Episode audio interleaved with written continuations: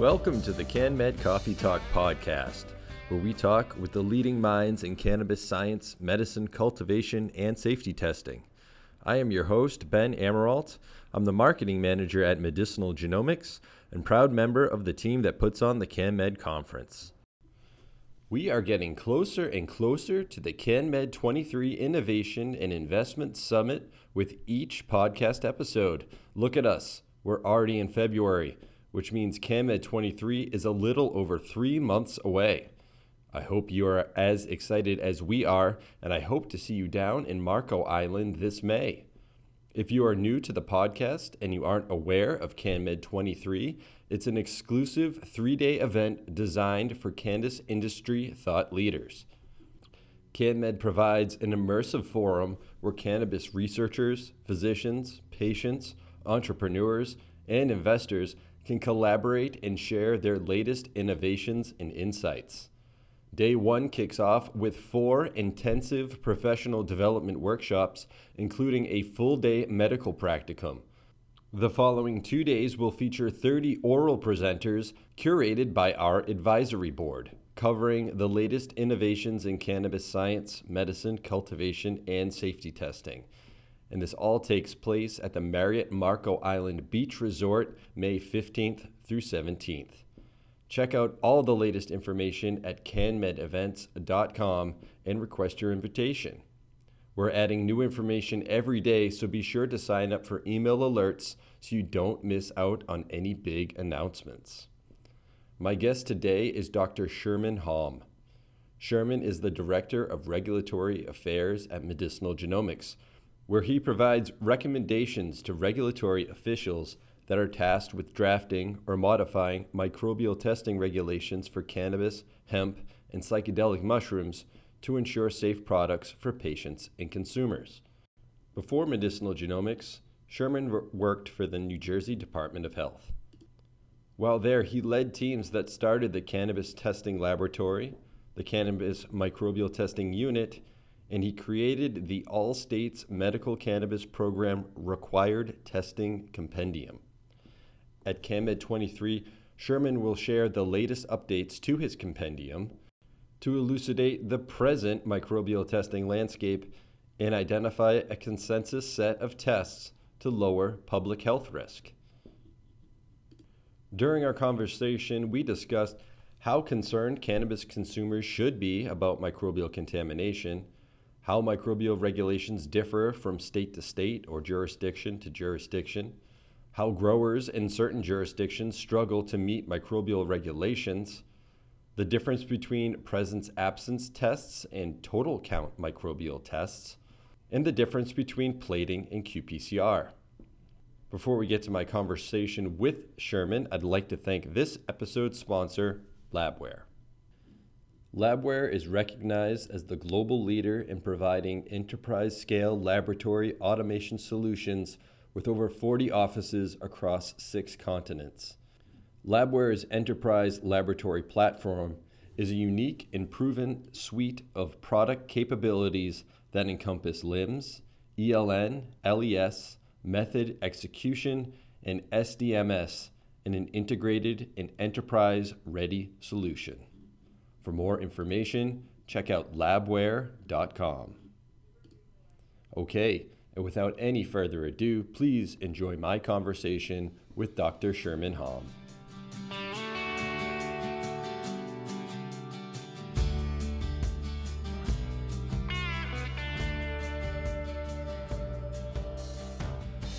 Good morning, Sherman. Thanks so much for joining us on the podcast. Good morning, Ben. Glad to be here, and I'd like to express my appreciation for this opportunity to share my knowledge uh, concerning uh, various uh, cannabis regulatory issues. Right. And let's specifically let's talk about microbial testing. As some listeners may know that microbial testing is a topic that's near and dear to our hearts here at Medicinal Genomics.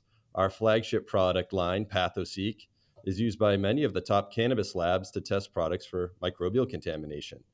But although we're well well versed in the micro world, I know that not all of our listeners are. So, Sherman, I was hoping we could start off with the basics. So, first and foremost, how concerned should consumers be of microbial contamination in cannabis products? Well, in my mind, cannabis consumers should be concerned about microbial contamination. Some consumers are patients with illnesses.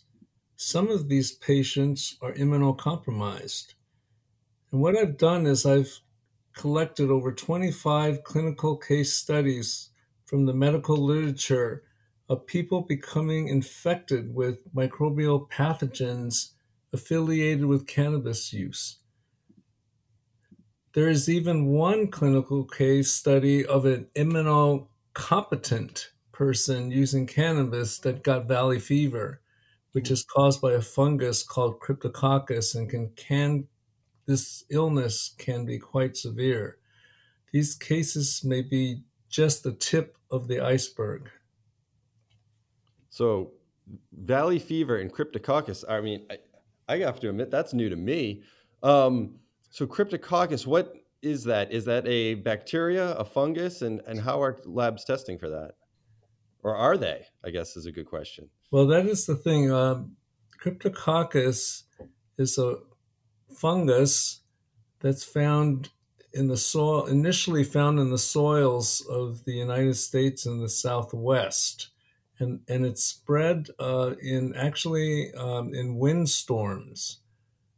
And so, cannabis cultivation sites that either grow outdoors or even uh, these fungal spores can get inside indoor grows through the HVAC system and and and be in the cannabis flowers. And at this time, there are no states that require uh, testing uh, for cryptococcus. But I'd like to talk later concerning the expansion of the microbial testing rules of specific pathogens uh, from now into the future. Excellent. Okay, and so now what is or what are the most dangerous microbial pathogens that can be found in cannabis? The most dangerous microbial pathogens that are required for testing presently are the as, uh, four Aspergillus species. They are specifically Aspergillus flavus, Aspergillus fumigatus, Aspergillus niger, and Aspergillus terreus. Another uh, pathogen are, are bacteria, and these are the Salmonella species. Practically all Salmonella species are pathogenic. I believe the literature shows there are only two that are not. Uh, I would also include the Shiga toxin producing E. coli, the most pathogenic of the six pathotypes, uh, due to as a check uh, uh for sanitary uh, uh, purposes or detection of unsanitary um, practices in cultivation sites or processing sites or product manufacturing sites. And I also continue to monitor the medical literature for other pathogens that have been affiliated with cannabis use as possible candidates in the future. Okay. And so I was wanted to ask you a little bit more about aspergillus. So when you're saying you were reviewing the the clinical cases, how many of those involved um, aspergillus contamination? Well, a vast majority, um, you know, well over a couple of dozen, um, and and and these are respiratory illnesses. The prevalent one being aspergillosis. Um, which can cause severe illnesses, and a couple of the clinical case studies indicated death uh, to the patient. So it can be quite dangerous. I've actually found two um, epidemiological studies that showed salmonella outbreaks affiliated with cannabis. Okay. And going back to aspergillus again, sorry, but um, I think it's important to clarify that is it am i correct in my understanding that the the risk is really in inhaled products for aspergillus that is correct, correct. that is correct because aspergillus uh, these aspergillus microorganisms produce these spores that are readily emitted into the air. And, and so one could be simply handling uh, cannabis flowers to make, uh, uh, you know, to make a joint, for example, can be inhaling these spores. And also, I have um, a study, a research study that shows that under certain conditions of vaporization, temperatures like a volcano, for example, which is a device for inhaling cannabis flower, um, the spores actually survive those temperatures. Wow. Yeah, and I hadn't I hadn't thought of it, I guess, until now that you know aspergillus is really a concern for the processors as well, or those who are working in a cultivation facility. If you if they were handling, trimming um, any flower that were contaminated, uh, they could be breathing it in. That's right, and some of the workers who are diligently supporting this industry uh, may be patients themselves that have uh, right you know and there are immunocompromised people that don't consume cannabis that work in these uh, cannabis uh, sites. Yeah, and is, that might be another important thing to point out as well. Um, the risk of developing aspergillosis. It's is it only amongst immunocompromised people, or is it just much much more likely that it would develop in those folks? I think it would be much more likely. First of all, I'd like to qualify. I'm not a clinician. Um, but as far as I've read in the literature, the persons that are immunocompromised are more likely to uh, get uh, this respiratory infection. Okay. All right. So let's move on a little bit to the regulatory landscape. Can you describe the regulatory landscape when it comes to microbial testing on cannabis? Well, I'm going to focus just on the United States. And to date, there are 37 states, Washington, D.C., and one major U.S. territory. And these jurisdictions have adopted, believe it or not, 41 sets of microbial testing rules. There are 22 different required microbial tests. Uh, from all the different jurisdictions, 10 are what's called total count tests, such as total aerobic bacteria or total yeast and molds, and 12 are specific pathogen tests, in which earlier I, I named uh, five of them. All right, so we have 37 states, Washington, D.C., and one territory, and 41 sets of microbial testing rules. Is this does this um, um, cover both medical and adult use? Is that why there's so many?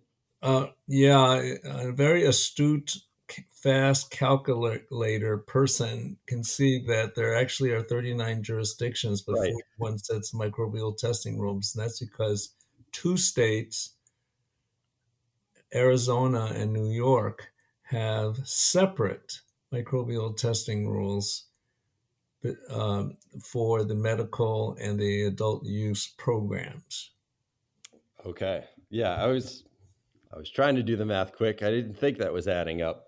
Um, now, I would never ask you to speak for the regulators, but why do you think that there is really apparently little to no consensus when it comes to the the regulations from state to state? The lack of consensus, I believe, can be viewed from a more historical viewpoint. I became the project manager to lead a, a, a group of chemists to, to start the first cannabis testing lab in the state of New Jersey under the auspices of the New Jersey Department of Health, Public Health, and Environmental Laboratories. And subsequently, I was involved in this association of Public Health Laboratories Cannabis Community of Practice. These were government officials from different departments, some who were tasked to draft the testing rules for their cannabis program. And there were few subject matter experts concerning testing rules, and I heard the pain in their voices.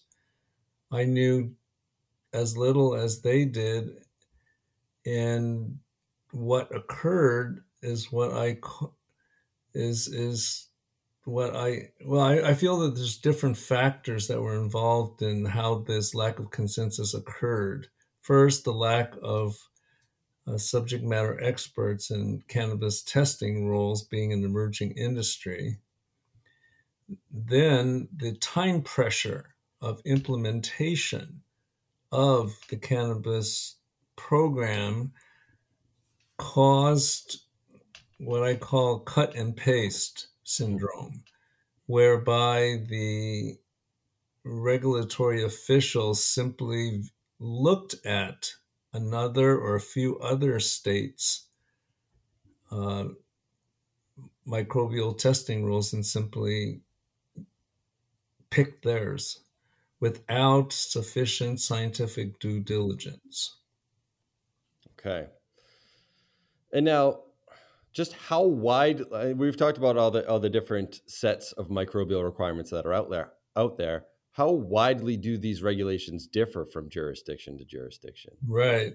That that's a very good question. Uh, the regulations differ widely in several ways. One would be the number of required microbial tests, where I have observed a range of one test to 10 tests. Also, for each of the tests, each test type, you might say, the action levels. Let's take the example of total yeast and mold. The action level can vary up to 1,000 fold difference between wow. between one state and another. I'm sorry, a fold. And then also the test combinations. So, for example, a vast majority of the microbial testing rules for plant material amongst all the jurisdictions are unique. Wow. I have to imagine if you were a multi state operator, if you were a cultivator operating in several different states, that would ha- be difficult to you know standardize your procedures or anything to to be able to meet all these different requirements well, it is a challenge, and one must have a, an excellent chief compliance officer to examine the regulations for um, the microbial testing regulations in each state, understand them very, very well, note the differences, and and recommend the modifications to one's standard operating procedures if if needed. One cannot just do a cookie cutter type process and just carry it from state to state. Absolutely. Yeah, they need to they need to know the differences in the state regulations and quick plug for medicinalgenomics.com where we have a tool that Sherman was very instrumental in putting the information together on this, but we have an interactive tool on our website that shows the microbial regulations for all the different states. Um, so if folks are interested in checking that out, I'll put a link in the show description. Um, but it's that's a great tool to kind of really get a sense for all these different regulations and um, and what they mean. But I'm curious. You know, we've talked about how the regulations are are very varied from state to state. How does microbial compare to other um, other compliance tests like pesticides, heavy metals, and potency. Um, is it a similar problem there, or is microbial sort of unique in that sense? Okay, I gave that off the top of my head. I can say that the similarity or diversity of required tests for these other chemical classes depends on which one we're talking about. Mm. So you got the cannabinoids, you got the metals, and mycotoxin testing show similarity amongst the states.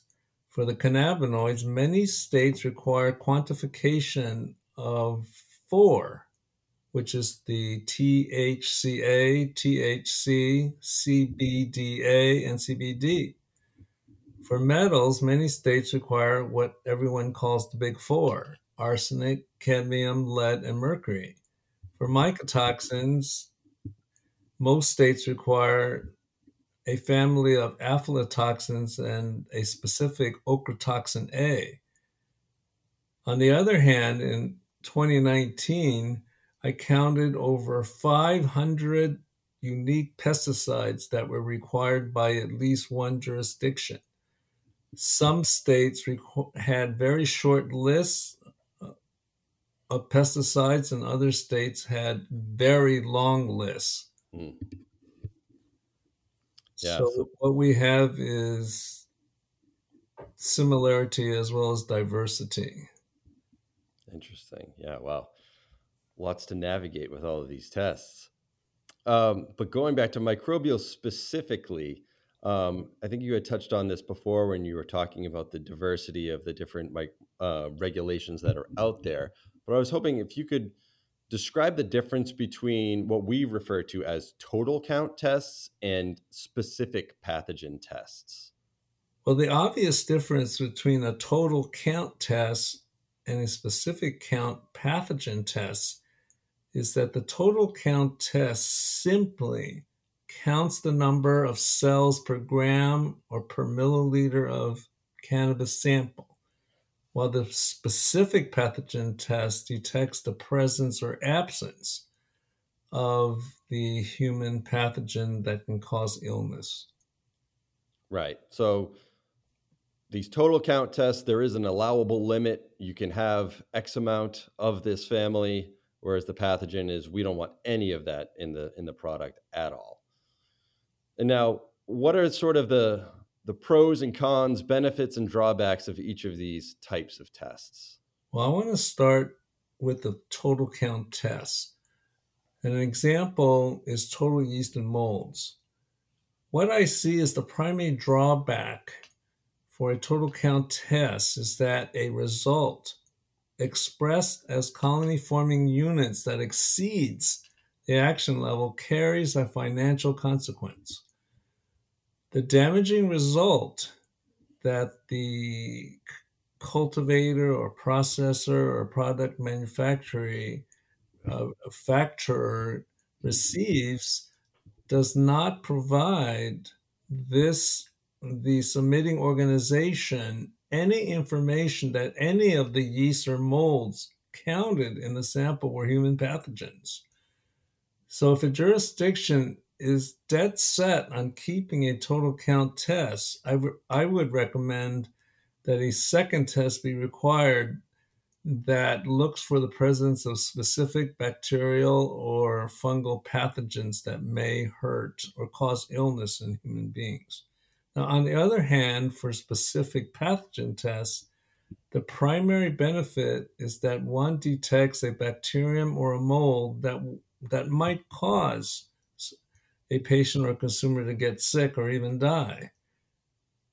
On the other hand, the drawback or, the, or what's missing is there are probably other pathogens besides the 12 that are required presently.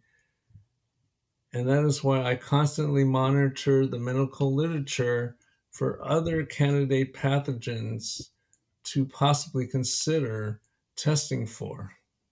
Right. An example of that could be one that we brought up earlier, right? Cryptococcus.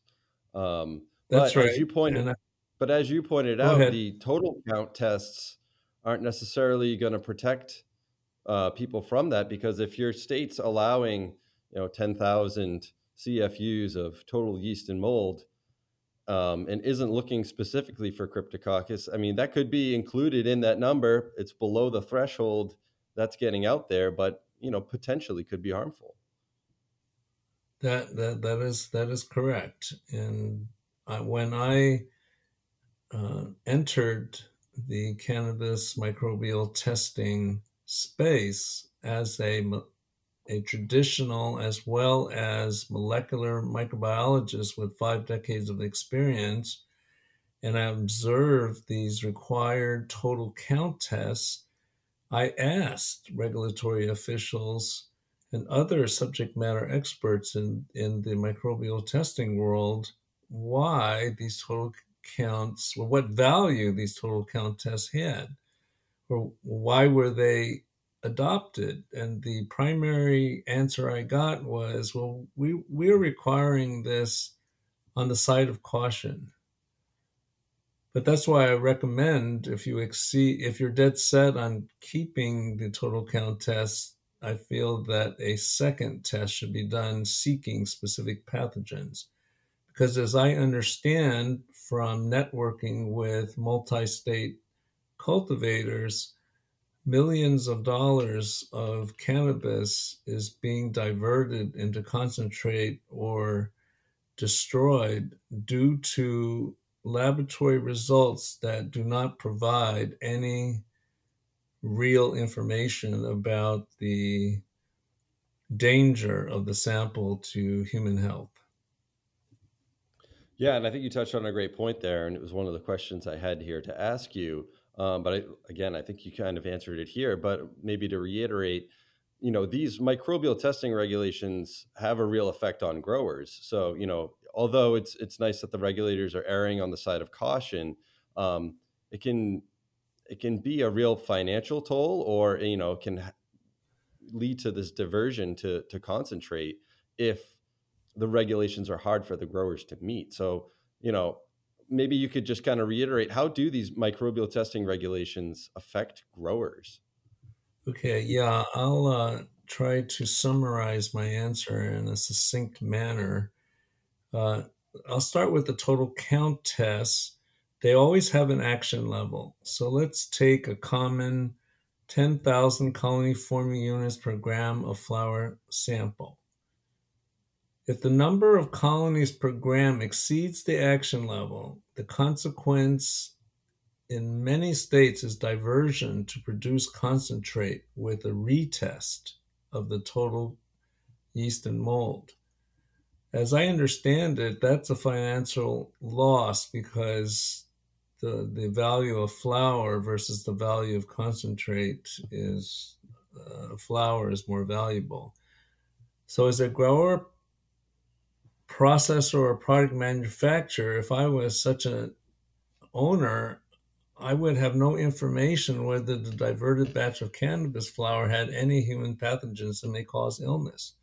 On the other hand, a grower that, that knows one has the pathogens in the flower, if I was the owner, I then I would want an opportunity to divert the batch to make concentrate with a retest instead of destruction mm-hmm. which is required in some states. Yeah, at least get something out of it. That's right. Let's be reasonable. Speaking of reasonable, are there certain jurisdictions where growers have a really hard time meeting the requirements? There is one state, and the, that is Illinois. It is the only state where growers have an almost impossible time getting underneath a particular action level and that is the action level for total yeast and mold tests. And it is 1,000 colony forming units per gram, which is 10 to 100 times lower than all the other states that require that particular test. I'd like to elaborate a little bit more. Uh, we have laboratory testing evidence that perhaps many Illinois growers are using various remediation technologies to lower the number of yeast and molds and other microorganisms before testing. Now, some remediation technologies degrade the beneficial chemicals in the cannabis, while other remediation technologies may cause the formation of viable but not cultural microbes that will resuscitate and multiply on dispensary shelves.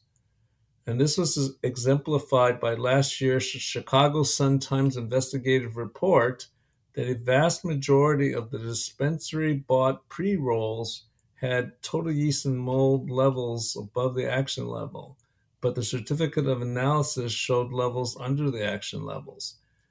But one can make a parallel concerning the dangerous aspergillus pathogens, whereby a grower could perform a remediation uh, method on the cannabis flower, cause the formation of viable but not culturable, dangerous pathogenic aspergillus species. It would pass the test. You wouldn't be able to detect it, let's say, on, on a agar plate and then it would grow on the dispensary shelf and possibly cause harm to a medical patient. Right. And now I think it's important to to clarify too that you know we're talking about sort of an allowable limit, which you know, for again for someone who's not in the microbial world, they'd think like, well, I, why is there any? why is there any yeast and mold on my cannabis? Like, is is it feasible? I think i know the answer to this question but maybe we should kind of spell it out that you know it's not possible to really have cannabis flower that is devoid of any microbial life um, just because of the nature of it correct? That's right. Um, microorganisms are ubiquitous in all environments and there are beneficial microorganisms. There's what i call benign ones that are neutral, they're just hanging out. And then there are those that are pathogenic. And as a microbiologist, most of the microorganisms on our earth are beneficial, and there are a few pathogens. Excellent. And, um, you did bring up another point, and uh, I'd be remiss if I didn't address this. But I was wondering if you could speak a little bit about the difference between microbial testing techniques, specifically plating versus qPCR. Yes, that, that is uh, uh, a very hot topic and very important topic to to have dialogue upon because the other major regulatory issue when it comes to cannabis microbial testing is not only what test is required or action level that you have, but also what rules that you have in what I call allowable methods. So when I started examining microbial testing rules for allow- allowable methods, I noted that some states were very one sided, which is what is termed the gold standard or historical standard, and that is the culture or agar plating method. And then there were some states that allowed both which is more fair because one has to know the advantages and disadvantages of these two primary methods. And I have and I have performed over decades both types of technologies. And I sincerely feel that there are many, well, there are multiple drawbacks concerning plating methods. And the first that comes to my mind is that not all microorganisms, well, you have to pick one growth medium for your counting or enumerating a group of microorganisms and not there is no one medium that will count all of them generically close to 95% of the microorganisms on the earth do not form a colony on a plate. And so you're missing a lot. Uh, another feature of the cannabis matrix are the cannabinoids. It's a very unique matrix because the cannabinoids have antibiotic activity. And so that will alter uh, your results because many bacterial species and fungal species they are sensitive to antibiotics. And also, many, both bacteria as well as fungal species, have been found to be what's called endophytes. Part of their life cycle is inside the plant tissue. So any method that that tries to isolate those microorganisms within the plant tissue will destroy all the, the microbial cells uh, and really alter ones or many of the bi- microbial cells, which will alter your test. And also, the culture or plating methods are done at a single temperature, and some pathogens, microbial pathogens, grow at lower temperatures than the usual 35 to 37 degrees centigrade. On the other hand, the quantitative polymerase chain reaction test for for microbial detection uh, avoids all these drawbacks. And they're also known in many industries, especially the clinical diagnostic industry, to be the most sensitive, the most specific, also to have the lowest limit of detection and the and the fastest turnaround time, which is very important. So those are the four advantages I see with quantitative PCR, and of course, everyone is just waiting me to finish my my um, my thoughts. And it happened to me just yesterday, where there was a microbiologist that said to me, "Well, there is one big problem with qPCR tests, and that is one might detect."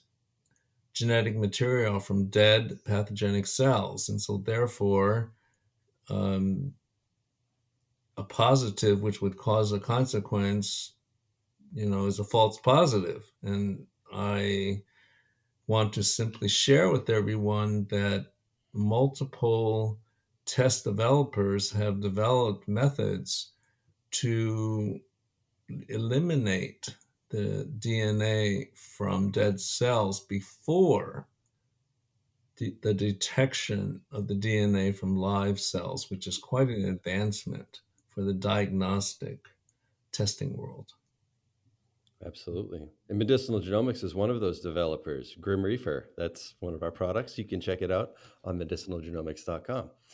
All right, Sherman, I, we're winding down here, but before I let you go, one more question that I want to ask you because we did call out uh, Illinois for their their overly restrictive regulations. I was curious, in your opinion, what jurisdictions have done a good job regulating cannabis microbial testing? Well, there are four states I'd like to give a shout out to, and that would be California, Oregon, Montana, and Vermont. And these are examples where these jurisdictions follow what I believe is the appropriate or the correct approach at this time, and that is requiring for the testing of specific pathogens. Also, I'd like to give a shout out to the states uh, such as Oregon, Vermont, Montana, and Connecticut that requ- that for allowable methods require the AOAC performance test methods that follow the guidelines of, of the, the standard method performance requirements that AOAC issued for the test developers. Excellent. All right, Sherman. Thanks again for joining me on the podcast. Um, look forward to hearing your presentation at CanMed as well and uh, spending some time with you down in Marco Island. Well, thank you very much, Ben, for this opportunity uh, to share. All right.